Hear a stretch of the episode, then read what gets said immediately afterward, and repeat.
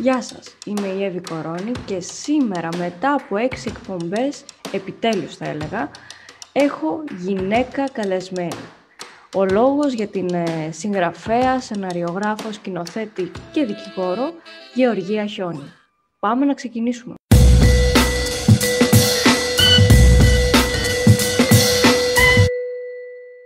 Γεωργία, καλώς ήρθες. Χαίρομαι πάρα πάρα πολύ που κάνουμε αυτή τη συζήτηση. Καλημέρα, Εύη, και εγώ. Ε, ε, είχαμε καιρό να τα πούμε. Είχαμε πάρα πάρα πολύ καιρό να τα ναι, πούμε. Ναι, όντως, όντως. Και είναι και λίγο περίεργο, μπορώ να σου πω, γιατί ε, από εκεί που ήμασταν ε, μαζί και κάναμε συνεντεύξεις, τώρα είναι μια άλλη, ένα άλλο project, μια άλλη ενότητα. Ναι, ναι και ο, ο, οφείλω να πω ότι ήταν ε, μια πάρα πολύ όμορφη στιγμή της, ε, αν θες, καλλιτεχνικής μας καριέρας, οι συνεντεύξεις που κάναμε τότε μαζί. Ένα, ε, ε, ένα πολύ όμορφο πέρασμα από το ραδιοφωνο και ακόμα η σελίδα που είχαμε έχει views, οφείλω να ομολογήσω, στο Facebook. Έχει, ε; έχει, ναι, έχει, ναι.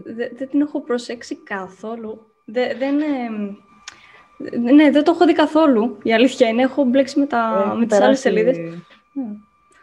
Ωραίο Έχεις και εσύ αρκετές, έχεις και εσύ όχι, πολλές μάλλον καλλιτεχνικές δραστηριότητες, οπότε...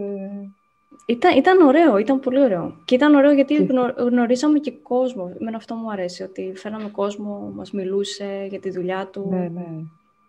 Ε, να, πούμε ότι ήταν μια εκπομπή πολιτιστικού περιεχομένου έτσι, και θυμάμαι πάρα πολύ χαρακτηριστικά σε ένα επεισόδιο ε, μου είχες πει μου στείλανε μήνυμα, μας ακούνε από το Σικάγο.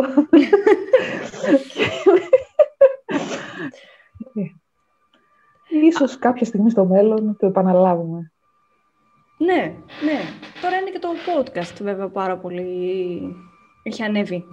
Θέλω να ξεκινήσουμε λίγο με κάποια βιογραφικά πράγματα για εσένα, να σε γνωρίσει ο κόσμος. Εγώ σε γνωρίζω αρκετά καλά. Ε, θα το αφήσω ανοιχτό ό,τι θέλεις εσύ να μας ε, περιγράψεις για τον εαυτό σου.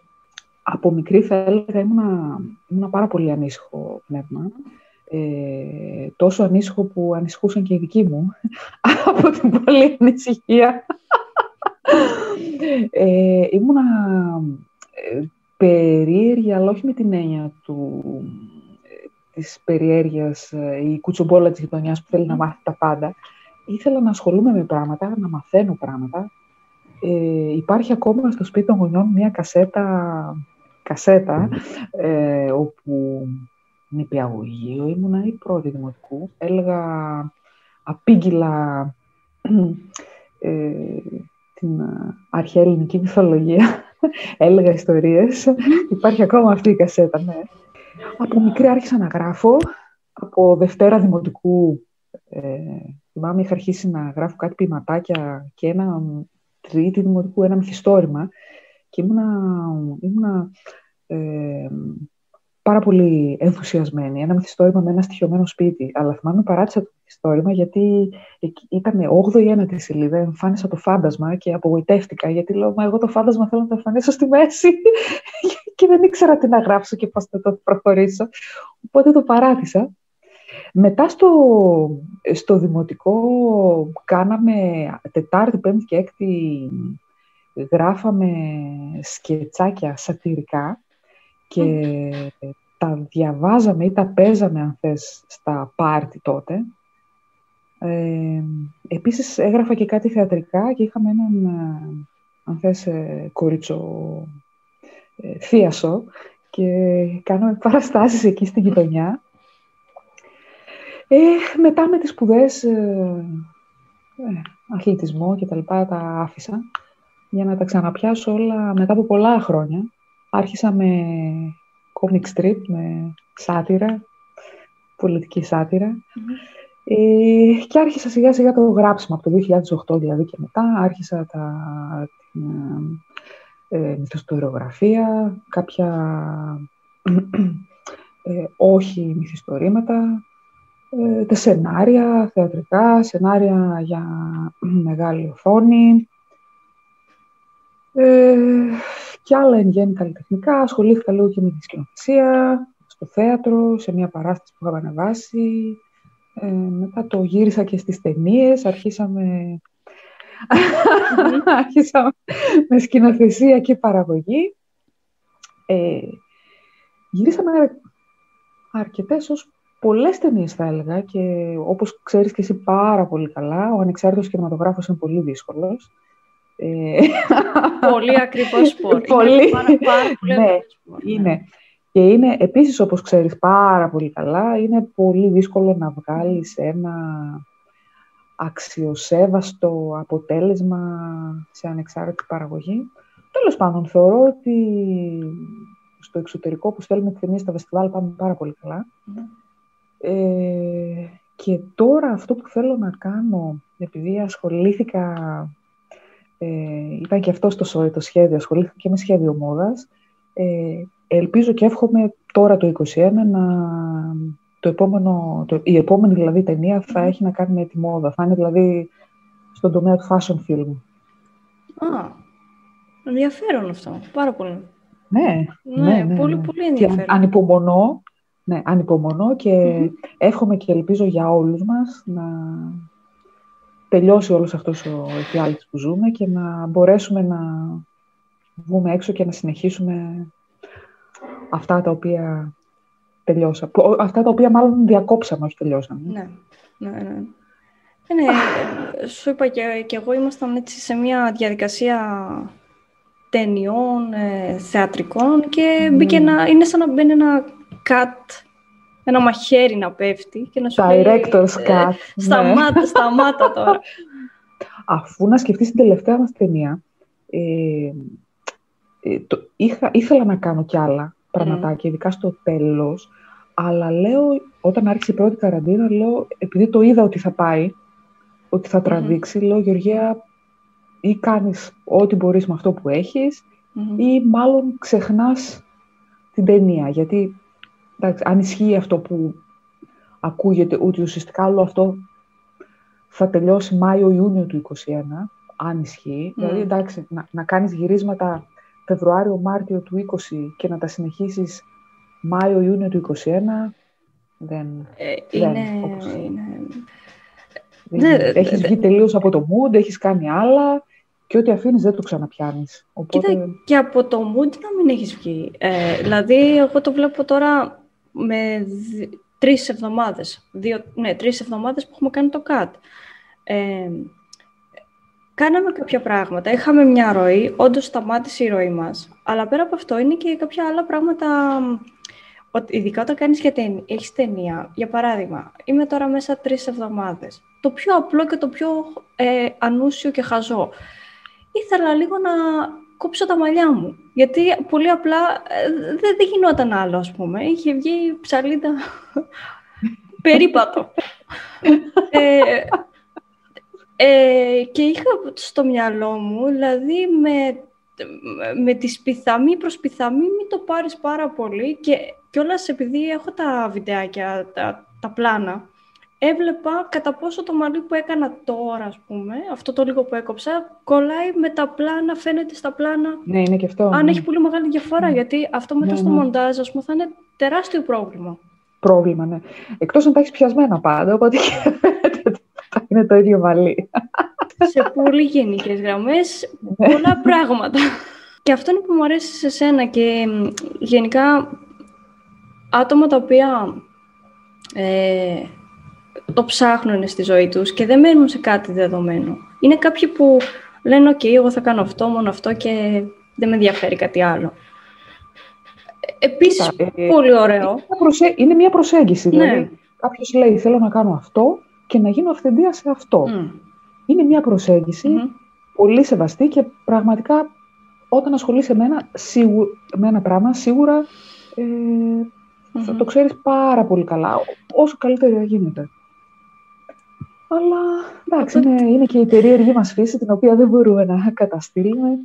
Και να πω ότι φέτος επίσης κάνω, όλη αυτή η καραντίνα μου έδωσε και τη δυνατότητα να κάνω κάτι που σκεφτόμουν χρόνια, να ξεκινήσω και life coaching, αλλά βασικά πρωτίστως για μένα, το οποίο επίσης θεωρώ απίστευτα σημαντικό. Δηλαδή το να προσπαθήσει κανείς να γνωρίσει τον εαυτό του, το θεωρώ από τα καλύτερα που μπορείς να κάνεις. Ένα δώρο από τον εαυτό σου για τον εαυτό σου. Είναι μια δύσκολη διαδικασία και κάποια στιγμή ίσως μπορέσω να τα παντρέψω όλα. Αυτό είναι όντως... Ε, δηλαδή έχει ανέβει πάρα πολύ και το, και το ζητάει ο κόσμος πάρα πολύ. Το, Ισχύει. Ε, ε, είναι νομίζω καλό ναι, το ότι το, το, ζητάει. Θα σου πω, είναι, είναι καλό και είναι και χρήσιμο το να μπορείς να, να διαβάσεις ή να γνωρίσεις λίγο το ανθρώπινο μυαλό και να πεις αυτές τις λέξεις ή τις φράσεις που θα κάνουν το κλικ και θα βοηθήσουν εσένα ή κάποιον άλλον το μαύρο να το δει άσπρο, γιατί περί αυτού πρόκειται. Είναι μια άλλη ε, ε προσέγγιση της, της ζωής μας, ε, νοητικη μια προσέγγιση αντίληψη. Ε, είμαι στην αρχή ακόμα, θα σε κρατάω ενήμερη για την εξέλιξη των μαθημάτων. Ε, εγώ πάνω σε αυτό που είπες για το μαύρο και το άσπρο, έλεγα ότι δεν χρειάζεται να δεις ε, το μαύρο άσπρο ή το άσπρο μαύρο. Απλά να ναι, καταλάβεις ότι είναι, το άσπρο είναι άσπρο, το μαύρο είναι μαύρο ναι, και, να μάθεις ας πούμε πού χρησιμεύει το ένα και πού χρησιμεύει το άλλο στη ζωή μου. Σίγουρα, ναι. Και ότι υπάρχουν και άλλα χρώματα. Ναι, και ότι υπάρχουν και άλλα χρώματα, ναι. Και να επανέλθω στην συγγραφική δράση. Επίσης να πω ότι τώρα το 2021 θα βγει ένα βιβλίο, ένα πάλι ιστορικό μυθιστόρημα, όπως η πριγκίπεσσα της Λησμονιάς, το οποίο ε, το είχα ξεκινήσει πριν χρόνια, έκανα αλλαγές, ξαναέκανα κάποιες προσταθερέσεις. Ε, και ουσιαστικά η βάση είναι η ιστορία της προγιαγιάς μου από το διωγμό του 22, από τη μύδια της Ανατολικής ε, Ρωμιλίας. Θα βγει και αυτό Ε, εγώ ήθελα τώρα, αφού ξεκίνησες, ε, ανοίξαμε το, το μαγικό κουτί που λέγεται βιβλία, βιβλία. ε, ναι. ε, να μιλήσουμε λίγο γενικά για τα βιβλία σου, να αναφέρουμε και τους τίτλους, ε, να μπει ο κόσμος να τα ψάξει. Βέβαια, εγώ στο YouTube θα έχω από κάτω ε, links και περιγραφές, αλλά επειδή υπάρχουν κάποιοι που ακούνε, είναι οι πιο ρομαντικοί της ναι, παρέας, ναι. που μόνο ακούνε, ε, ας αναφέρουμε κάποιους τίτλους. Ναι, ναι. Ε, θα μου επιτρέψετε να πω πρώτα ότι στα βιβλία, όπως και στις ταινίες και γενικά στη δουλειά μου, δεν, ε, δεν θέλω να περιορίζομαι σε ένα συγκεκριμένο Ε, μου αρέσει να, να γράφω ή να, ναι, να γράφω για ε, βιβλία διαφορετικών Δηλαδή, το, το πρώτο που έγραψα ήταν το τηλεσκόπιο του χρόνου, το οποίο είναι, ε, είναι μια, έχει διάφορες επιρροές, δηλαδή έχει και στοιχεία φανταστικού και αστυνομικό ε, και κάποια στοιχεία ιστορικά. Ε, ε και κοινωνικά έγραψα μετά. Ε, και ιστορικό μυθιστόρημα. Ε, και μη μυθοπλασίας. γενικά, κινούμε σε διάφορα mm-hmm. είδη και στήλ. Να πω το πρώτο, όπως ανέφερα, ήταν το τηλεσκόπιο του χρόνου. Μετά η πριγκιπέσα της Θάσου, ο πρώτος τόμος και η τα δάκρυα της πριγκιπέσας, δύο τόμοι ιστορικό, το οποίο μετά έγινε επανέκδοση στην πριγκιπέσα της ε, Λησμονιάς. Ε, το «Μια αλήθεια χίλια ψέματα» κοινωνικό. Επίσης σε ιστορικό ε, η αδικιά που αφορά σε πραγματική ιστορία στη Θάσο το 1822. Το μυρολόι ενός αντάρτη που αφορά πάλι σε μια πραγματική ιστορία στη Θάσο ε, κατά τον εμφύλιο. Ε, να πω ότι έχουμε μια αιμονή με τη Θάσο ως ιδιαίτερος τόπος καταγωγής μας. Ε, μετά έγραψα το, τα μη μυθοπλασία, το οργάνωσε τη σκέψη σου, ε, επίσης, είναι και αρκετά, δεν τα έχω σημειωμένα. Ε, μπορεί να μου διαφεύγει κανένα. Επίσης, το, έκανα μια έκδοση Amazon στα αγγλικά επιστημονικής φαντασίας, το Supernova. Μια, ένα άλλο δοκίμιο τύπου, πάλι Amazon στα αγγλικά, το Haunted Places. Είναι καταγραφές ε, ε, μεταφυσικού περιεχομένου. Τι άλλο. Ε, αυτά βασικά. Και τώρα αυτό που είναι να βγει είναι πάλι ιστορικό μυθιστόρημα. Mm-hmm. Αρχικός τίτλος είναι «Του ανέμου σιωπές». Πιθανώς να αλλάξει, αλλά αυτός ήταν ο αρχικός μου τίτλος που πρότεινα. Ε, αυτά σε γενικές γραμμές θα έλεγα. Α, και ε, με τα στοιχεία, στοιχεία φανταστικού, η νύφη του λυκοφοδος ε, και μάλιστα θα πω για την νύφη του Λυκόφωτος, ε, τη βασίστηκε σε μια αληθινή ιστορία που έχω διαβάσει και μου είχε κάνει εντύπωση. Και μάλιστα γι' αυτό να σου πω, Εύη, ότι θέλαμε να το γυρίσουμε και σε ταινία. Ε, όπως... ναι, το θυμήθηκα ναι. που το ε, λέγαμε όπως, τότε, φαίνεται ναι. και, όπως φαίνεται και από τον τίτλο, ε, είναι φανταστικού, στοιχεία τρόμου, θρίλερ, μεταφυσικού κτλ. Ε, και εκεί θυμάμαι είχα πάει, είχα πάει στην περιφέρεια ε, με τον αντιπεριφερειάρχη είχαμε μιλήσει και ουσιαστικά είχαμε κάνει ένα, μια κατανομή budget και θα γυρίζαμε ταινία μεγάλου μήκους και θα, ανέβαινε, θα ανέβαιναν όλοι ε, από Αθήνα κτλ. με 5.000. Mm. Θέλαμε δηλαδή να γυρίσουμε μεγάλου, μεγάλου μήκους ταινία με 5.000, που είναι ένα ευτελέστατο ποσό, τίποτα δηλαδή. Ούτε... Ναι. Ξέρεις πολύ καλά. Ε, και μάλιστα θα βοηθούσε πάρα πολύ και την προβολή του τόπου. Δηλαδή, να πω ότι η νύχτα του Λυκόφωτος διαδραματίζεται στο ομότιτλο Λυκόφος του Σουφλίου. Είναι ένα χωριό νότια, 8 χιλιόμετρα mm-hmm. νότια στο Σουφλί και θα έχει μεγάλη προβολή και για την περιοχή. Mm-hmm. Ναι, ναι, ναι. Είναι 5 χιλιάρικα, τελικά δεν βρέθηκαν, δεν το γυρίσαμε. Όχι βέβαια ότι μου έχει ε, φύγει η όρεξη κάποια στιγμή να το γυρίσω. Ε, θεωρώ ότι 5 χιλιάρικα μπορούν πάρα πολύ εύκολα σχετικά να βρεθούν, άμα υπάρχουν χορηγοί. Μια πιθανή ε, λύση που σκεφτήκαμε, αλλά δεν το υλοποιήσαμε, γιατί θέλει λίγο χρόνο να αφιερώσει κάποιος, είναι να πάμε πάνω και να δούμε τι χορηγίες μπορούμε να μαζέψουμε από τους ντόπιους εκεί mm. επιχειρηματίες, που μπορούν κάλλιστα να προβληθούν και στην ταινία. Ε, αυτό. Κοίτα να δεις και από προσωπική εμπειρία και εδώ στην Αθήνα που τρέχουμε και με ταινίες και με θεατρικά, ε, πολύ περισσότερο βοηθάνε, βοηθούν άνθρωποι επαγγελμα, ελεύθεροι επαγγελματίες που έχουν κάποια mm. μαγαζιά. Ε, ή κάποιοι μπορούν, ναι, πούμε, μπορεί να μην ε, μπορούν με χρήμα αλλά, για παράδειγμα, πούμε, όταν κάνεις μια ταινία, ε, όλο τον κόσμο πρέπει λίγο να τον ταΐσεις όταν είναι από το πρωί με αυτό βράδυ. Σίγουρα, ναι, σίγουρα. Οπότε βοηθούν και με αυτόν τον τρόπο. Κάμια φορά σου λένε, ωραία, θα σας ε, δώσουμε σε είδος, λέει το φαγητό σας, την περιποίησή σας. Ε, και θα είχαμε, όχι, μας είχαν υποσχεθεί ήδη, ήδη δωρεάν διαμονή. Mm. Ε, αλλά εντάξει, για να ανεβάσει ναι. την ενεργείο, να ανεβάσει τους ηθοποιούς. Ε, ε, καταρχήν ήθε, θα ήθε, ήθελε και πάρα πολύ καλό μοντάζ, γιατί μιλάμε yeah. για... Στο, συγκεκριμένο στυλ ταινίας δεν είναι... Θέλει ε, αρκετός πολύ ψηφιακά yeah. εφέ, αυτά, μακιγιάζ. μακιγιάζ. Το μακιγιάζ ταινίων τρόμου είναι ε, ε, μια επιστήμη από μόνο του. Είναι εκπληκτικό, ε, εκπληκτικό πράγμα. Είναι, ναι. Και, ε, να σου πω την αλήθεια, είχα σκεφτεί, είχα δει ένα κόρος εκεί στην, ε, στην Αμερική και το, το είχα σκεφτεί, αλλά είναι πάρα πολύ δύσκολο. Δηλαδή, ένα, ένα ας πούμε, ζόμπι, ένα καλό βάψιμο, ένα πεντάωρο το θέλει, έτσι. Και εσύ ε, ασχολείσαι πάρα πολύ και με το φανταστικό ε, κινηματογράφο και τη συγγραφή. Εγώ μπορώ να πω ότι ήταν ένα είδος ε, κυρίως και ταινιών και βιβλίων που ποτέ δεν είχα έρθει σε επαφή ιδιαίτερη ναι. μαζί του.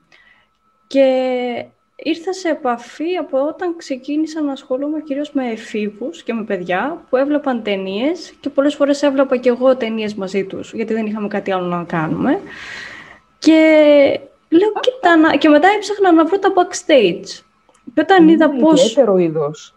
Γυρίζουν εκπληκτικό είδος, εξαιρετικό. Ναι, ναι. Εγώ ξέρεις γιατί μου αρέσει, γιατί απλά μεγάλωσα με παραμύθια. Ε, η προγιαγιά μου, η γιαγιά μου ήταν αστήρευτες πηγές ναι. παραμυθιών. Από το πρωί μέχρι το βράδυ, εκεί, Και, και βιβλία, άπειρα βιβλία παραμυθιών και πρώτες εκδόσεις ε, τέλη 19ου, 20ου, αρχές 20ου αιώνα. Έτσι. Μιλάμε για τρέλα με παραμύθια. Εγώ δεν ήμουν ποτέ φαν, δεν ήμουν από τα παιδιά που ήθελαν τα κλασικά παραμύθια. Εγώ έβλεπα πολλά παραμύθια στον ύπνο μου, δικά μου. Ε, και... να, τα, να τα σημειώσεις, να τα σημειώσεις. έγραφ, έγραφα κιόλας παραμύθια. Ε, αλλά μέχρι εκεί. Δεν είχα ασχοληθεί δηλαδή καθόλου με φανταστικού κινηματογράφου και τώρα ξεκίνησα, λέω, τώρα ξεκίνησα να κάνω τα, τα πειράματά μου πάνω σε αυτό. Ε, ναι, ναι, Ω, ναι. Ε, αυτό θέλω να το δω.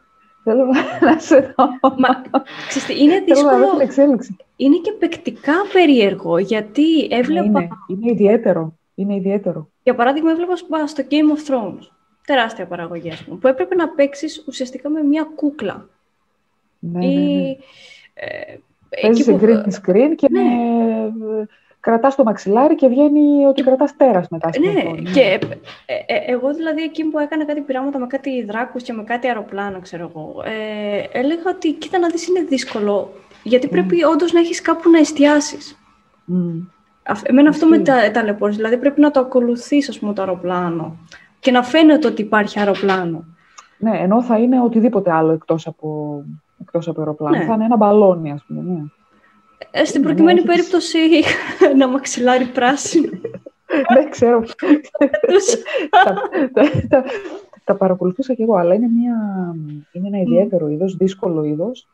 Και εκεί θες όχι έναν και δύο άτομα για τα visual effects, το 3D animation και το μοντάζ. Εκεί θες ομάδα ολόκληρη. Ναι, ναι. Εκεί θες ο, όση είναι η ομάδα παραγωγής, άλλο τόσο είναι η ομάδα για τα οπτικά, για τα visual effects. Ε, από τα τόσα είδη διαφορετικά που έχεις, που έχεις έτσι, καταπιαστεί, ποιο είναι το λίγο πιο, ας πούμε, οικείο, το πιο αγαπημένο σου, τι σου αρέσει λίγο περισσότερο; Θα έλεγα ίσως λίγο περισσότερο το, το ιστορικό. Ναι. Ίσως και γιατί ό,τι έχω γράψει από άποψη ιστορικού μου ιστορήματος έχει να κάνει και με τη Θάσο, ε, αγαπημένη mm. πατρίδα, οπότε mm. αυτομάτως όταν σκέφτομαι ιστορικό, σκέφτομαι και Κατευθείαν Θάσο. Εκεί, Καβάλα Θάσο, ναι. Σε όλα τα έχω, πραγμα... έχω πραγματικά mm-hmm. νησί και την Καβάλα. Δηλαδή, πολύ Θεσσαλονίκη, Καβάλα Θάσο, αυτά είναι παντού. Mm-hmm. και ίσως μου αρέσει και περισσότερο, μου αρέσει πάρα πολύ. Γενικά μου αρέσει η έρευνα σε ό,τι γράφω. Mm-hmm. Και η ιστορική έρευνα είναι ένα ακόμα, ε, μια ακόμα πρόκληση να ψάξεις το παρελθόν και να βρεις ε, πληροφορίες, ειδικά για χρονικές περιόδους που θεωρούνται γκρίζες ζώνες και δεν υπάρχουν mm πολλές πληροφορίες για να μπορέσεις να, να αναπαραστήσεις την, ε, την πραγματικότητα, την τότε πραγματικότητα. Είναι και ένα δύσκολο είδος, όντως, γιατί θέλει πολύ έρευνα και ό,τι δηλαδή γράψεις να έχει νόημα και να είναι αληθινό. Να είναι... Σίγουρα, ναι. Ε, αλλά γενικά ό,τι και να γράφεις θέλει έρευνα. Mm. Ε, ας πούμε όταν έγραψα το Supernova, ε, εκεί είχε άλλου είδους έρευνα. Προσπαθούσα να, να καταπιαστώ λίγο με θεωρίες ε, ε, για παράλληλα σύμπαντα, Big Bang, ε, λίγο κβαντική μηχανική. εντάξει, και εκείνο ήταν πρόκληση, αλλά ήταν πιο δύσκολη πρόκληση. Όχι, για να απαντήσω στην ερώτησή σου για να, και να μην μακρηγορώ, το ιστορικό μάλλον θα έλεγα. Το ιστορικό μυθιστόρημα. Βιβλία ή ταινίες; Τι σου αρέσει περισσότερο, λίγο περισσότερο; ναι, ένα πολύ δύσκολο. Τώρα μου έβαλες πολύ δύσκολο ερώτημα. Ε, κοίτα, και τα δύο είναι, είναι δημιουργία. Mm. Έτσι, αρχίζεις από το μηδέν, από το τίποτα και φτιάχνεις έναν, έναν υπέροχο κόσμο με τους ήρωες σου μέσα να βρουν, να αντιδρουν Ε, το βιβλίο φαντάζεσαι τον κόσμο, στην ταινία δείχνεις τον κόσμο. Να πω, αλλά οφείλω να ομολογήσω βέβαια είναι όμορφη αίσθηση των γυρισμάτων, αλλά την πιο όμορφη αίσθηση την έχω όταν κάνω μοντάζ. Ε, που παίρνεις όλο αυτό, όλα αυτά τα gigabyte των πλάνων και τα φτιάχνεις ένα τόσο όμορφο οπτικά αποτέλεσμα, θεωρώ ότι πολύ όμορφη αίσθηση. Δεν ξέρω, τώρα που λες να τα βάλω σε μια ζυγαριά, είναι λίγο δύσκολο να απαντήσω. Ίσως λίγο περισσότερο στις ταινίες. Λίγο Δύσκολο, δύσκολο ερώτημα. ναι, είναι, είναι. Και εγώ το σκέφτομαι αυτό πολλές φορές, δηλαδή... Έχεις καταλήξει κάπου, εσύ έχεις κάποια απάντηση; Δεν. Ε, εδώ εγώ σκέφτομαι να κάνω ποίηματα, κάποια ποίηματα δικά μου, να τα κάνω Είχα, είχαμε κάνει ένα πειραματικό πριν τρία χρόνια περίπου.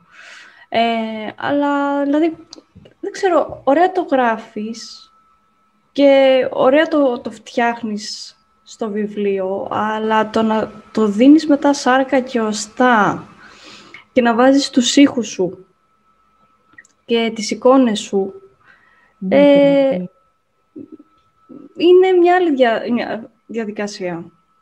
Βέβαια υπάρχει, υπάρχει και ο αναγνώστης που μπορεί πολλές φορές αυτό που λέμε ότι αχ, είδα αυτό το βιβλίο σε ταινία ναι, και δεν μου άρεσε. Αυτό ήθελα να σου πω, ναι. Ναι, ναι, ναι, ναι. ναι.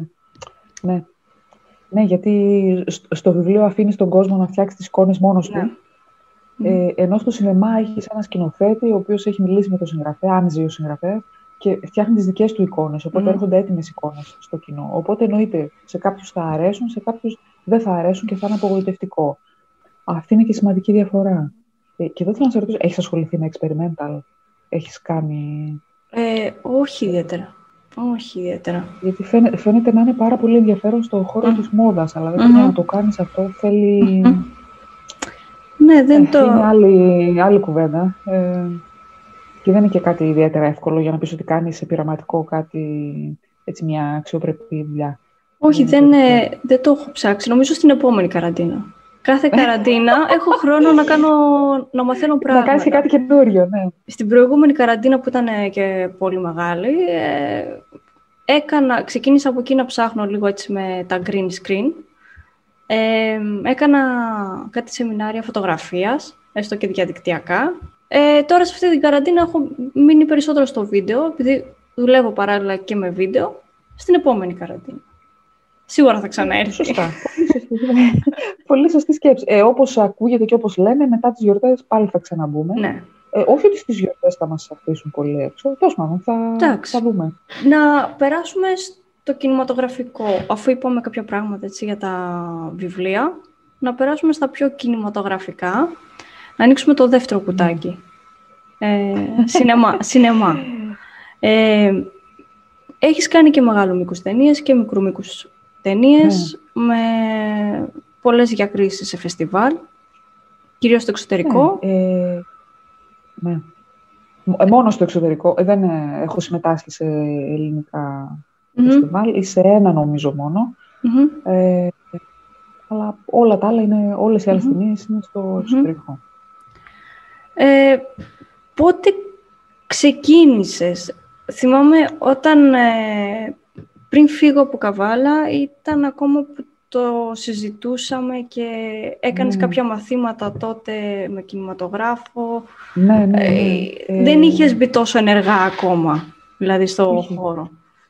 Ε, αλλά το έψαχνα, ξέρεις, έκανα κύκλους γύρω, γύρω, γύρω, γύρω. Ε, το σενάριο έγραφα, σχολιόμουν από, από πολλά χρόνια. Ε, και με τον κινηματογράφο άρχισα να το ψάχνω, γιατί είχα σκεφτεί ότι, εντάξει, okay, ε, γράφω τα σενάρια, αλλά κάτι μου έλεγε ότι αυτό που, γράψω, αυτό που γράφω, γιατί να μην το δω; Ε, μέτρωγε μέσα. γιατί να μην το δοκιμάσω; Ε, οπότε έτσι σιγά σιγά το ξεκίνησα. Ε, και βέβαια κάθε ταινία ήταν και ένα μεγάλο σχολείο, γιατί ε, κακά τα ψέματα στο χώρο αυτό με την πρακτική, αν θες μαθαίνεις, αυτό μας το λέγανε και οι, και οι καθηγητές σε όσες σχολές πήγα, ότι καλά είναι η θεωρία και καλά τα λέμε με τις κάμερες κτλ. Αλλά αν δεν πάρετε κάμερα να βγείτε έξω να γυρίσετε και να μάθετε την κάμερά σας, ε, δεν θα κάνετε τίποτα. Και όντως έτσι είναι. Δηλαδή κάθε ταινία ε, είναι ένα στοίχημα. Σε κάθε ταινία κάτι μαθαίνεις, σε κάθε ταινία ε, έχεις καινούργια προβλήματα να λύσεις. Ε, ε, και βέβαια να πω τώρα ειδικά και στην τελευταία που είναι και ψυχολογικό θρίλερ. Μου αρέσουν τα ψυχολογικά θρίλερ και οι δύο τελευταίες είναι στο ίδιο είδος. Απλά το Καϊντάνι, η τελευταία που γυρίσαμε, είχε και ένα τσικ ε, μεταφυσικού, να το ελεγα αλλά χωρίς, χωρίς ψηφιακά εφέ και χωρίς την κατάλληλη ομάδα. Εντάξει, απλά το κρατάς, ε, το κρατάς σε άλλα ποντάρεις περισσότερο στην υποκριτική ε, και σε κάποια κινηματογραφικά πλάνα. Αν δεν μπορείς να χρησιμοποιήσεις 3D ε, εφέ και τα λοιπά.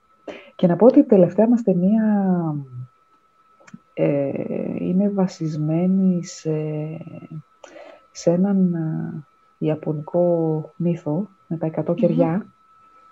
Ε, στην Ιαπωνία παλιότερα, ειδικά στην επαρχία, μαζευόταν στα σπίτια και άναβαν 100 κεριά. Και ο καθένας έσβηνε από ένα κερί και έλεγε μια ιστορία μεταφυσικού περιεχομένου.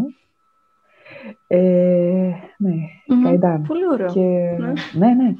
Και οι ιστορίες οι οποίες ε, δημιουργήθηκαν είναι πάρα πολλές.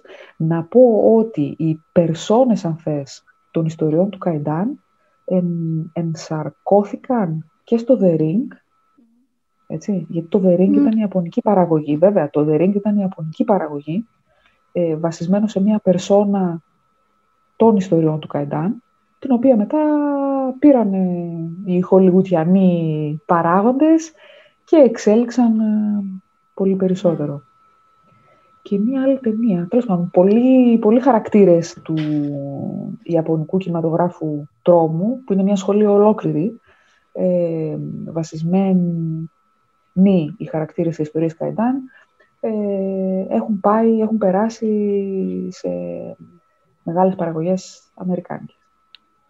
Οπότε και εμείς βασιστήκαμε ναι. σε κάποιες παραγωγές mm-hmm. Καϊντάν, ε, ιστορίες Καϊντάν. Αυτή είναι η τελευταία ταινία. Η ταινία σιγά σιγά άρχισα από το 2015 με ταινίες ε, διαφορετικού είδους, ύφους ε, και στυλ. Σιγά σιγά ε, ανεξάρτητη, παρα, ανεξάρτητες Ε, σίγουρα οι ταινίες έχουν αρκετά μειονεκτήματα, αλλά αυτό που μου αρέσει πάρα πολύ στα φεστιβάλ του εξωτερικού είναι ότι δεν σε κρίνουν ως ανεξάρτητο δηλώνεις τα στοιχεία της ταινίας, δηλώνεις το budget, βλέπουν περί τίνος πρόκειται και δεν σε κρίνουν ε, μαζί με τις μεγάλες ε, παραγωγές που έχει πέσει ε, χρήμα, mm. σε κρίνουν ως ανεξάρτητη παραγωγή των κάποιων εκατοντάδων ευρώ και αν. Ναι, ξέρεις τι, τα φεστιβάλ στο, στο εξωτερικό ε, τώρα έχει πάρα πολλά στην Ινδία. Πάρα πολλά τα τελευταία ναι, ναι, χρόνια. Ναι, και πολύ καλά φεστιβάλ. Εύη, από το στόμα το πήρες. Αυτό ήθελα να πω και επειδή εκεί έχουμε πάρει πάρα πολλές διακρίσεις, ε, κάνανε, κάνανε μάλιστα και red carpet events και πέρσι ήταν, πέρσι πριν την καραντίνα, θέλαμε να πάμε και το κανονίζαμε το καλοκαίρι. Για το red carpet, γιατί είχαμε πάρει και, είχαμε πάρει και μια πρωτιά, mm-hmm. ένα Jean-Luc Godard ε, αλλά κάτι έγινε με την κυβέρνησή τους και μάλλον τα απαγόρευσαν. Οπότε ναι, ναι, ναι. τελείωσε το red carpet και γίνεται μόνο online. Αλλά θέλω να πω, είναι, ε, για όποιον τα δει και τα ψάξει, είναι πολύ αξιόλογα φεστιβάλ.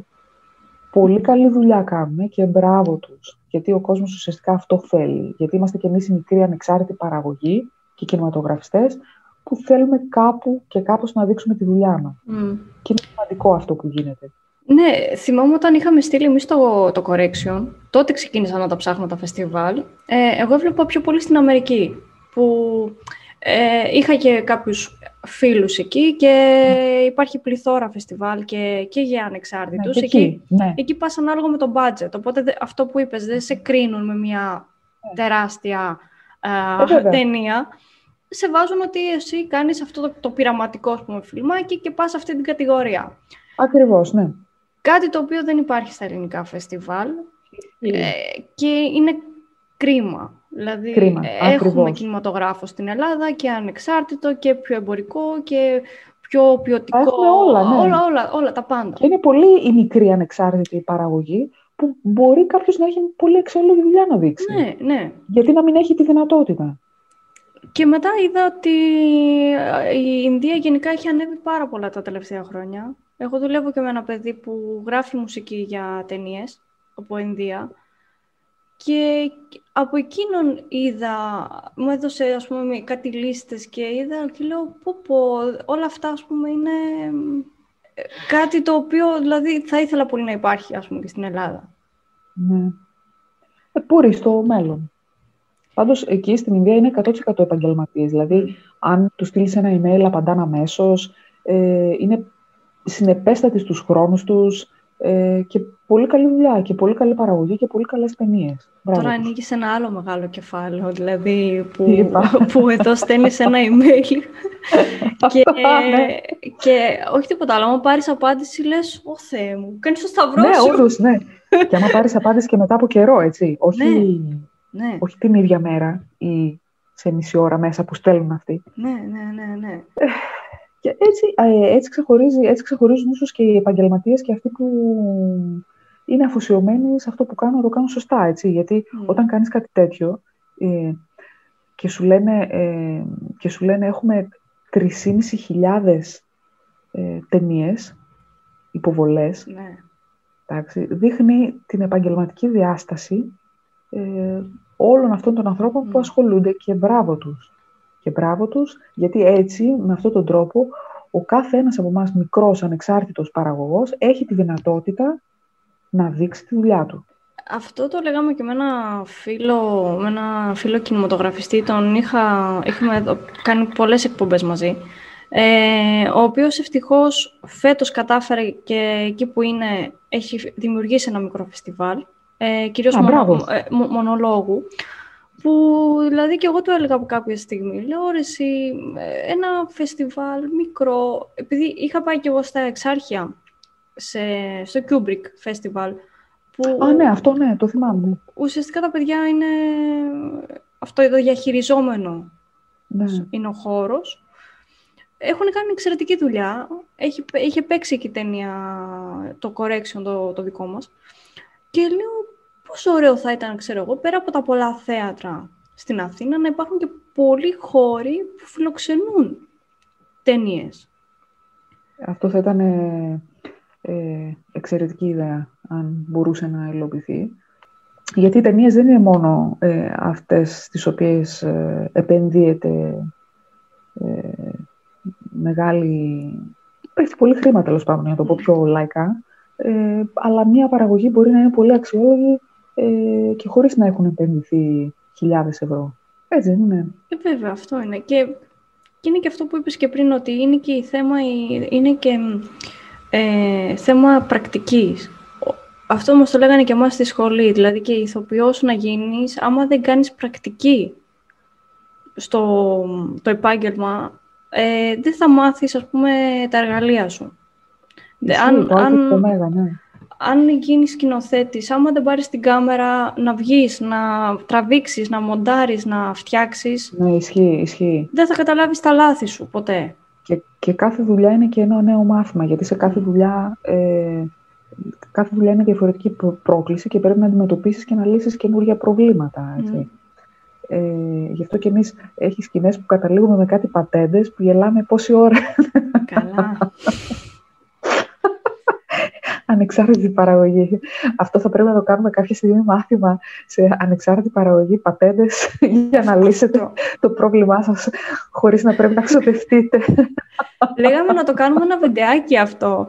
Γιατί φαντάσου τώρα να κάνεις travel ε, ναι, ναι, ναι, ναι travel ναι, πλάνο σε καροτσάκι σούπερ μάρκετ. Σε καροτσάκι σούπερ μάρκετ, ναι. Ή σε πατίνι.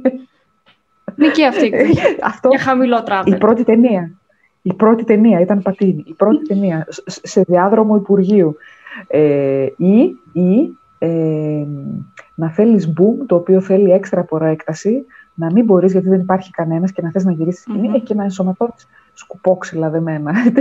Αυτό το έχουμε κάνει και εμείς. Το έχουμε κάνει και εμείς και στην ταινία αυτή. Βασικά έχουμε πάρει, επειδή το σκουπόξυλο δεν, για κάποιο λόγο δεν τέριαζε, ε, ξεβίδωσα το λαμπατέρ που είχα και Α, κράτησα το, την μπάρα και κόλλησα εκεί το, αυτό το μικρόφωνο συγκεκριμένα κόλλησα εκεί. Ναι, και...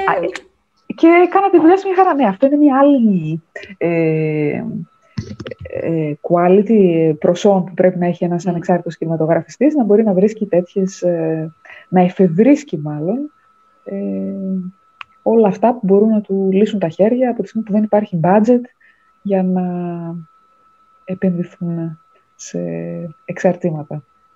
Ναι, ναι, ναι, ναι. Ή ξέρω εγώ φίλτρα και βάζεις επάνω σε ντόνια χρωματιστά για να βγάλεις ναι, ναι. το φως. Ζελατίνες, ναι, ναι, ναι. ναι. Πολλά, πολλά, πολλά τέτοια. Ε, Θέλω να πούμε λίγο κάποιους τίτλους, όποιους θέλεις εσύ, είτε είναι μεγάλου μήκους είτε μικρού μήκους. Α, ε, ναι, αυτές που είπα τελευταία, το Kaidan, ε, το The Riddle, ο γριφος ε, το ε, ο Βόλος, The Green Marble, αυτό το είχαμε γυρίσει και στην Καβάλα. Ε, με την, είχε πρωταγωνιστήσει η Δέσποινα η Παρασύρη και είναι ταινία φανταστικού. Ε, Δέσποινα Παρασύρη, τα φιλιά μας αν μας ακούς, αν θα μας ακούσεις μάλλον. Την αγαπάμε, την αγαπάμε. Εξαιρετική. Ε, το, το The Green Marble ε, εκεί να πω ότι πρωταγωνίστησε, είχα και κάποια μικρά παιδιά, τα δύο μου ανήψια και δύο φίλους τους και ο ανιψιός μου είχε βραβευτεί υποκριτικά και στο φεστιβάλ, ε, σε φεστιβάλ μάλλον. Ε, είχε πάρει το δεύτερο ε, second best actor και μάλιστα όχι με ενήλικες. Ε, μια ταινία φανταστικού και το, το μήνυμα είναι ότι όταν κάποιος κάνει το καλό, αυτό σε μια ιδανική, ιδεατή κοινωνία. Το The Green Marble, λοιπόν. Ε, αλλά το Antidote, ε, η περισσότερο βραβευμένη μικρού μήκους ταινία μας, ψυχολογικό θρίλερ και αυτή, και πάνω στο Antidote στηρίξαμε το The Riddle. Αυτά μου έρχονται σε πρώτη mm-hmm. στο μυαλό. Εντάξει, και να ξεχάσουμε κάποιον, νομίζω δεν θα παρεξηγηθεί καμιά ταινία. Όχι βέβαια. ε, να πω στο Καϊντάν, επειδή κάποια γυρίσματα τα κάναμε και στην Καβάλα, ε, στις ιστορίες του Καϊντάν της Καβάλας έπαιξε, έπαιξε και η Δέσποινα η Παρασύρη. ε, η, τη θεωρώ τη Δέσποινα εξαιρετική ηθοποιό. Ναι. Ε, θα μπορούσε δηλαδή, να κάνει πολύ καλή καριέρα και την ευχαριστώ. Ε, για όση βοήθεια μου έχει δώσει μέχρι τώρα ε, με το να παίζει στις παραγωγές μου.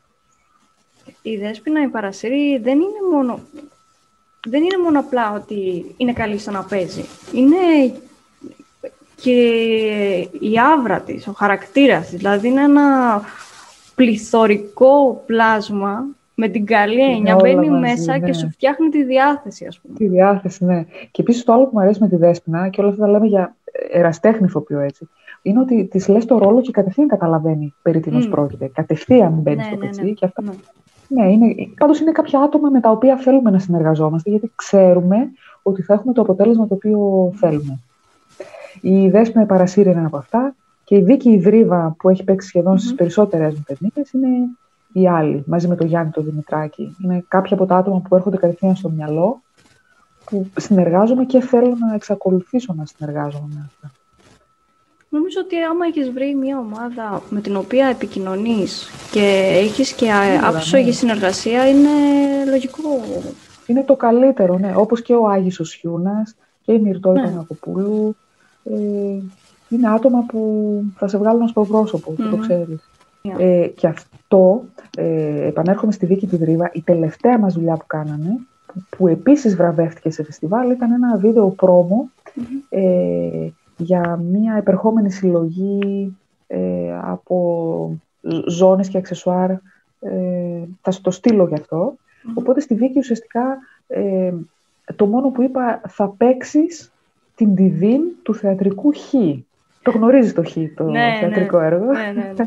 Οπότε της είπα, ναι, θα παίξεις την Divine. Την πήρα τηλέφωνο και της λέω, θα κάνουμε ένα γυρισματάκι, θα παίξεις την Divine. Κατευθείαν αυτό. Εμπνεύσεις πολλές, Εύη. Το θέμα είναι τι μπορούμε να υλοποιήσουμε. Καλή και η προσωπική θέληση, αλλά ε, εμείς αυτό πάντα λέμε και εδώ και με όσα παιδιά έρχονται και καλλιτέχνες έρχονται, ε, ότι καλό είναι σιγά σιγά να αρχίσουμε να ε, διευρύνουμε λίγο τους ορίζοντές μας και να βλέπουμε ακόμα και έναν πρωτοεμφανιζόμενος σκηνοθέτη, να του λέμε έλα και εσύ λίγο, ναι. κάνε κάτι ή ένα σεναριογράφο, ε, να δίνουμε ρε παιδί, ένα χέρι βοηθείας και σε έναν πρωτοεμφανιζόμενο καλλιτέχνη. Σίγουρα, γιατί ο καθένας έχει το δικό του στυλ και μπορεί κάποιος, μπορεί να είναι με νέος, αλλά να κάνει εξαιρετική δουλειά. Έτσι. Όλες οι φωνές πρέπει να ακούγονται και ο καθένας εκφράζεται με τον τρόπο του, πιστεύω. Και είναι καλό αυτό. Είναι, είναι πολύ καλή αυτή η ευκαιρία που δίνεις ε, εδώ στην εκπομπή. Να, να έρχονται καλλιτέχνες τέλος πάντων και να λένε, να ακούγεται η άποψή τους. Είναι πάρα πολύ όμορφο. Και έχουμε ε... να το συνεχίσεις βασικά. Ε, να σου πω την αλήθεια, ε, πέρυσι είχαμε κάνει 12 επεισόδια, 12 συνεντεύξεις. Βασικά οι 10 ήταν οι συνεντεύξεις, τα δύο δεν ήταν. Ε, και φέτος το σκεφτόμουν, επειδή είχα και περίεργο πρόγραμμα. Ε, και ο λόγος που το ξαναξεκίνησα και λέω, ωραία, πέρυσι έβγαλα 12 επεισόδια, φέτος πάλι άλλα 12 θα βγάλω, δεν θα πιεστώ παραπάνω, ε, είναι γιατί είχα πολλά μηνύματα και από φίλους και για παράδειγμα είχα και μια επικοινωνία με έναν συγγραφέα που δεν γνωριζόμασταν προσωπικά, διαδικτυακά ναι. μόνο, ο οποίος επειδή δεν μπορούσε να βρει τρόπο προώθησης του βιβλίου του, μου, μου είπε ότι σταματάω να γράφω. Σταματάω να, να μπαίνω σε διαδικασία ναι, ε, ναι, ναι. να προβάλλω. Λέει, άμα είναι να γράψω κάτι, θα το βγάλω σε, σε λίγα αντίτυπα για μένα και για φίλους που ξέρω ότι με διαβάζουν και δεν χρειάζεται να μπαίνω σε διαδικασίες με μπλα μπλα και συνετεύξεις και τέτοια πράγματα. Και εκεί ήταν που πείσμωσα κι εγώ. Και καλά έκανες. Πρόσεξε τώρα, στην ελληνική τηλεόραση έχει κάποια εκπομπή για βιβλίο ή που να εμφανίζονται γενικά καλλιτέχνες ε, και ανεξάρτητη παραγωγή και αυτά, mm. ή για ταινίες και να μιλάνε, να φαίνονται. Όχι. Η μόνη εκπομπή που μου έρχεται στο μυαλό mm. που υπήρχε ήταν με τον ε, Βασίλειο το Βασιλικό στην ΕΡΤ3. Ναι. Που έκανε αφιερώματα στο βιβλίο. Mm. Ήταν, η μόνη νομίζω. Ναι. Και θα έπρεπε να υπάρχει. Θα έπρεπε να υπάρχει για να μπορούν οι νέοι ανεξάρτητοι παραγωγοί, είναι καλλιτέχνες εν γέννη, είτε είναι συγγραφείς, είτε είναι παραγωγή ταινιών, είτε σκηνοθέτης, είτε οτιδήποτε, να έρχονται και να, να φαίνεται να προβάλλεται η δουλειά τους. Ε, σου λείπει το ραδιόφωνο; Αχ, ναι. σκέφτομαι, το σκέφτομαι, ήταν όμορφα. Ήταν η πρώτη φορά που, είχα κάνει, που είχαμε κάνει, μάλλον, ε, εγώ τουλάχιστον, που είχαμε κάνει την εκπομπή. Ε, και ήταν όμορφα. Είχαμε, φέρναμε κάθε φορά καλεσμένο. Ε, είχαμε ωραία θέματα συζήτησης, είχαμε ωραίο κλίμα. Ε, είχαμε συμμετοχή κοινού. Ε, ήταν όμορφη εμπειρία, ναι, και μου λείπει και το σκέφτομαι συχνά, θα έλεγα, ναι. Κάποια αγαπημένα βιβλία, πέρα, ας αφήσουμε λίγο τα δικά σου, ε, έχεις κάποιον έτσι αγαπημένο συγγραφέα, κάποια βιβλία να μας προτείνεις; Ε, εμένα αυτό που μου έρχεται στο μυαλό ε, και το θεωρώ ε, κορυφαίο, ένα masterpiece, κακιστική νουβέλα, Stephen mm. Ναι. Αυτό θα έλεγα. Είναι πολύ, πολύ αγαπημένο. Ε, ίσως λίγο βαρύ θα έλεγα, αλλά στην ερώτησή σου θα πρότεινα αυτό, τη σκακιστική νουβέλα. Μια που μιλάμε για βιβλία, θεατρικές μεταφορές κλπ. Ένα βιβλίο το οποίο, ε, το οποίο θα ήθελα πραγματικά να, αν μπορούσα να κάνω ταινία με, με, με χορηγούς, ένα βιβλίο το οποίο λατρεύω, λατρεύω ε, Raymond Κενό, μισό λεπτό, ε, πρόσεξε, Raymond Κενό, είναι από τις πρώτες εκδόσεις. Φταίμε εμείς που είμαστε καλοί με τις γυναίκες. Ε, δεν, δεν, τι, να πρωτοπεριγράψω. Το διάβασα, ε, το πιάσα να το ξεφυλίσω και ε, το άφησα αφού το είχα τελειώσει. Ε, ο Ρέιμον Κενό να πω ε, ένας εφιέστατος, εξαιρετικός συγγραφέας. Αυτός μάλιστα έχει κάνει και τις, ε, τις ασκήσεις ε, τους 99 τρόπους με τους οποίους περιγράφεται ε, πώς μπορεί να περιγραφεί το ίδιο περιστατικό 99 φορές διαφορετικά σε ένα λεωφορείο. Mm-hmm. αν, αν κάποιος ενδιαφέρεται και τον ψάξει θα δει τις, τις ασκήσεις ε, ύφους. Ε, είναι, ε, τέλος πάντων, για να μην είναι μακρηγορό, είναι 7 ε, Ιρλανδοί ε, ε, επαναστάτες, τους οποίους χειραγωγεί με τον χείριστο τρόπο μία νεαρή υπάλληλος ε, ταχυδρομείου, την οποία ε, την κρατάνε για να τάχα να τις βασανίσουν, αλλά ποιος βασανίζει ποιον. ε, εξαιρετικό εξαιρετικό. Η, η νεαρή ε, βάζει τα γυαλιά και στους 7 mm αντάρτες ε, επαναστάτες. Εξαιρετικό στυλ. Εξαιρετικό. Αν δηλαδή είχα χρήματα, ε, θα γύριζα αυτό κατευθείαν. Αυτό. Ε, πριν το τέλος, έτσι κι αλλιώς, ε, ε, εγώ συνέχεια έχω μηνύματα και με ρωτάνε για πνευματικά δικαιώματα. Με ρωτάνε συνέχεια, ναι. πούμε. Έχω γράψει ένα σενάριο, ναι. τι να, πώς να το κατοχυρώσω. Έχω κάνει ένα βιβλίο, πώς να το κατοχυρώσω. Οπότε εσύ, επειδή είσαι και την πλευρά του, της νομικής, κάποια στιγμή ίσως μπορούμε ναι. να κάνουμε ένα ίσως πιο μικρό επεισόδιο, όχι τώρα 50 λεπτά. Σίγουρα, ναι. Και μπορούν να ρωτάνε, μπορεί να είναι και ζωντανό, live δηλαδή, για να ρωτάει ο κόσμος... Ε, ναι. Ε, βασικά η συμβουλή μου θα ήταν δυστυχώς σε αυτό το χώρο, ε, σε αυτό το χώρο θα είναι πάρα πολύ συνήθες η κλοπή πνευματικών δικαιωμάτων. Ε, το βασικό είναι να μην σου τύχει, γιατί άμα σου τύχει... Μετά είναι... Είναι λίγο δύσκολο, δύσκολο. το... Ναι, είναι δύσκολο. Ναι, βέβαια. Ναι, αυτό, αυτό μου έδωσε και ωραία ιδέα. Δηλαδή, όντως θα μπορούσε να ναι. γίνει και live κάποια στιγμή. Ναι, ναι. Και... να, να, ναι, για να είναι μέσα κόσμος να ρωτάει. Δηλαδή, αυτό ναι. είναι το value, να είναι, για, γι' αυτό να είναι το value added. Δηλαδή, να μπορούν ό,τι απορίες έχουν να, mm-hmm. να τις... Είναι λίγο μπέρδεμα το όλο και το θέμα είναι να μην σου τύχει. Άμα σου τύχει, υπάρχει τρόπος ε, να επιλύσεις το πρόβλημα, αλλά χρονοβόρος και κοστοβόρος. Ε, Οπότε ας, το βάλουμε, ας βάλουμε μια ανωτελεία πάνω σε αυτή την ενότητα, σε αυτό το κουτάκι και θα, κάποια στιγμή, ίσως και από καινούρια χρονιά, ε, Βεβαίως, μπορούμε ό,τι να θες, όποτε θες, εδώ είμαστε, ε, είμαστε σε επικοινωνία. Αν όποτε κρίνεις ότι μπορούμε να το κάνουμε, πολύ ευχαρίστως να το κάνουμε. Εγώ γενικά θέλω να σε ευχαριστήσω πάρα πάρα πολύ για τη συζήτηση που κάναμε. Και ήταν μεγάλη μου χαρά μετά από τόσο καιρό που τα ξαναείπαμε έτσι έστω και διαδικτυακά. Αγχώθηκα, μπορώ να σου πω. Χθες όταν, όταν, δεν ξέρω, χθες όταν το κλείσαμε, ότι είπαμε, οκ, μπορούμε, ξέρω εγώ και αυτά. Γενικά η, φιλοσοφία μου είναι χαλαρή συζήτηση πάνω σε θέματα που αγαπάμε και παρουσιάζουμε yeah. ανθρώπους και τη δουλειά τους. Ποτέ σχεδόν, στην αρχή κρατούσα κάποιες σημειώσεις σε ένα τετραδιάκι, μετά το άφηνα, ήξερα τον κορμό, στο μυαλό μου, είχα τον κορμό στο mm. μυαλό μου και το άφηνα πολύ free. free. Και χθες αγχώθηκα όταν τελικά είπαμε ότι ok, θα το κάνουμε. Και ξανά έβγαλα mm. τετράδιο. και γράφω, ωραία, ε, Γεωργία χιόνι. Και αρχίζω από κάτω.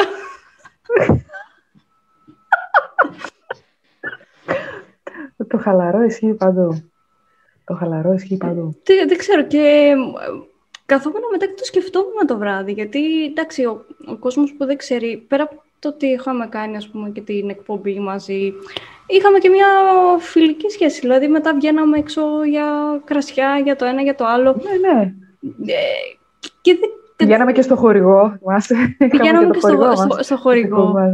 Εμένα μου αρέσει που είσαι ένας άνθρωπος που έχει πάρα πολύ γνώση και θέλει κι άλλη γνώση. Και δεν επαναπάβεται σε ΑΒΓ, αλλά ψάχνει και τα υπόλοιπα. Και αφού της τελειώσει, ας πούμε, η ελληνική ε, αλφάβητος, θα πάει και σε μια άλλη, και σε μια άλλη, και σε μια άλλη. Δηλαδή, είναι ένα άτομο το οποίο, νομίζω ότι είσαι από τα άτομα που δεν βάζουν ε, ταβάνι. Ε, αφήνουν παράθυρο για να βλέπουν τον ουρανό. Και μου αρέσει εμένα αυτό, ας πούμε. Και εκεί αγχώθηκα κιόλας. Άντε, σε ευχαριστώ πάρα πολύ, γιατί νομίζω και εσύ και εσύ ε, ίδιος χαρακτήρας είσαι, δηλαδή και εσύ δεν επαναπάβεσαι σε κάτι και εσύ ψάχνεις συνέχεια. Εγώ λέω να το κλείσουμε εδώ, να βάλουμε την άνω τελεία. Και ίσως αυτή η καραντίνα μας φέρει ακόμα πιο κοντά σε αυτό που αγαπάμε και μας ανοίξει νέα παράθυρα για να ασχοληθούμε με νέα αντικείμενα. Ε, και ευχόμαστε και ελπίζουμε για το καλύτερο. Αυτό. Καλή συνέχεια σου εύχομαι, καλές εκπομπές εύχομαι. Ευχαριστώ πολύ. Και την επόμενη, την επόμενη φορά θέλω να σε δω είσαι διαστημόπλαιο ή σε πύργο, να το ξέρεις. Ε, κάτι, κάτι θα κάνουμε. Ε, λες να φτιάξω πύργο και να μιλάμε για πνευματικά δικαιώματα; Φαντάζεσαι, θα ήταν τέλειο να θα ήταν τέλειο, θα ήταν εξαιρετικό. Έτσι, έτσι, έτσι. έτσι.